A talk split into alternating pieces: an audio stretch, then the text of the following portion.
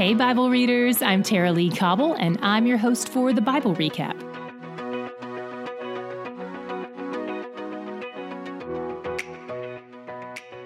This will be our next to last day in Proverbs overall, so soak up the wisdom while you can. Proverbs 27 opens with a pair of reminders not to be presumptuous. Verses 1 through 2 say, Do not boast about tomorrow, for you do not know what a day may bring. Let another praise you and not your own mouth. Solomon advises us not to presume about tomorrow and not to presume about our importance in the world either. Verse 6 digs into our relationships. It says, Faithful are the wounds of a friend. When someone really loves you and they have to deliver a measured, intentional rebuke, the aim is to serve you well. It's like a parent lovingly disciplining their child. This reminds me of when Nathan the prophet approached King David and confronted him with his actions toward Bathsheba and Uriah. Those kinds of faithful wounds can be trusted. Who have I invited to righteously wound me? Verse 9 says, The sweetness of a friend comes from his earnest counsel.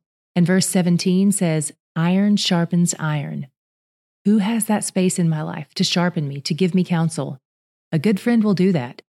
But an enemy won't hesitate to lie and manipulate in order to stay in good standing. Verse 6 reiterates that when it says, Profuse are the kisses of an enemy. Verse 7 may seem like it's an encouragement not to overeat, but given its context, it's possible that it means something much more than that. Here's what it says One who is full loathes honey, but to one who is hungry, everything bitter is sweet. Then verse 8 goes on to say, Like a bird that strays from its nest is a man who strays from his home. It could be that Solomon was trying to send two separate messages and ideas here, but it's also possible that they overlap. For instance, if a person engages fully in loving and being loved by their spouse, then outside temptation won't have the same kind of appeal. One who is full loathes honey. But if they find no satisfaction from investing in their marriage, then almost any kind of outside of attention has the potential to be enticing. To one who is hungry, everything bitter is sweet.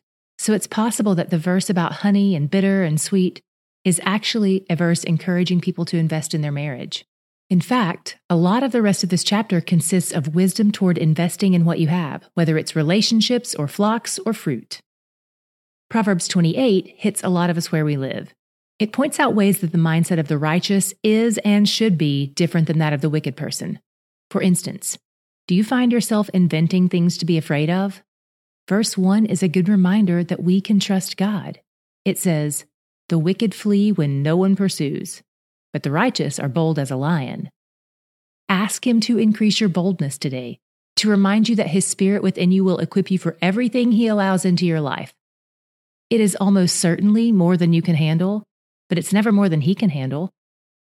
Verse 5 steps into this mental space too. It reminds us not to expect the wicked and foolish to understand what is right and just. It says, Evil men do not understand justice, but those who seek the Lord understand it completely. This verse reminds me that I shouldn't expect people who don't know and love God to act like they do. If I didn't know and love Him, I wouldn't care what He said is best for me or what He said is wicked. I would do whatever I wanted. But because I love him and trust him, I want to walk in his ways. He gave me new eyes to see these things and a new heart to love them.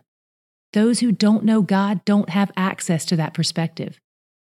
When I remember that, it gives me a little more grace toward them, a little more compassion, and also reminds me not to feel so smart or self righteous about my perspective. I didn't get here on my own. I didn't figure something out and get my act together. He made me new. It was His doing, not mine. That's humbling. Verse 13 addresses the way the righteous should view their sins. It says, Whoever conceals his transgressions will not prosper, but he who confesses and forsakes them will obtain mercy. The New Testament affirms this. James 5:16 reminds us to confess our sins to one another, and 1 John 1 9 says, If we confess our sins, he is faithful and just to forgive us our sins and to cleanse us from all unrighteousness. And verse 14 of this proverb is a perfect continuation. It reminds us of the importance of having a soft heart, the kind of heart that responds to the Spirit's promptings when He makes us aware of our sins. It says, Blessed is the one who fears the Lord always, but whoever hardens his heart will fall into calamity. The fear of the Lord goes hand in hand with a soft heart. Verse 26 reminds us to put our trust in God, not in our own minds. It says, Whoever trusts in his own mind is a fool, but he who walks in wisdom will be delivered. This is really similar to Proverbs 3, 5, and 6, which says, Trust in the Lord with all your heart and do not lean on your own understanding. In all your ways acknowledge him, and he will make straight your paths. Chapter 29 shows us some of the traits of the proud, foolish person. What a strange combination that is, to be foolish yet proud. Verse 1 shows us that the proud aren't teachable. It says, He who is often reproved yet stiffens his neck will suddenly be broken beyond healing. And verses 9 and 11 point to the fool's lack of self control and patience in an argument. They say, If a wise man has an argument with a fool, the fool only rages and laughs, and there is no quiet. And a fool gives full vent to his spirit, but a wise man quietly holds it back. Solomon reminds us again of how wisdom holds its tongue. The next time I'm tempted to vent about something, I hope I remember that it makes me look like a fool. And verse 20 reminds me to think before I speak. It says, Do you see a man who is hasty in his words? There is more hope for a fool than for him. What was your God shot today? Mine was in 29, 25 through 26, which says, The fear of man lays a snare, but whoever trusts in the Lord is safe.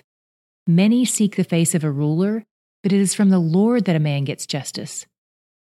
I'm tempted to seek approval from others, but their opinions are fleeting, and I'll be forever imprisoned by needing to gain and maintain their affirmation. On the other hand, God's approval of me in Christ is immovable.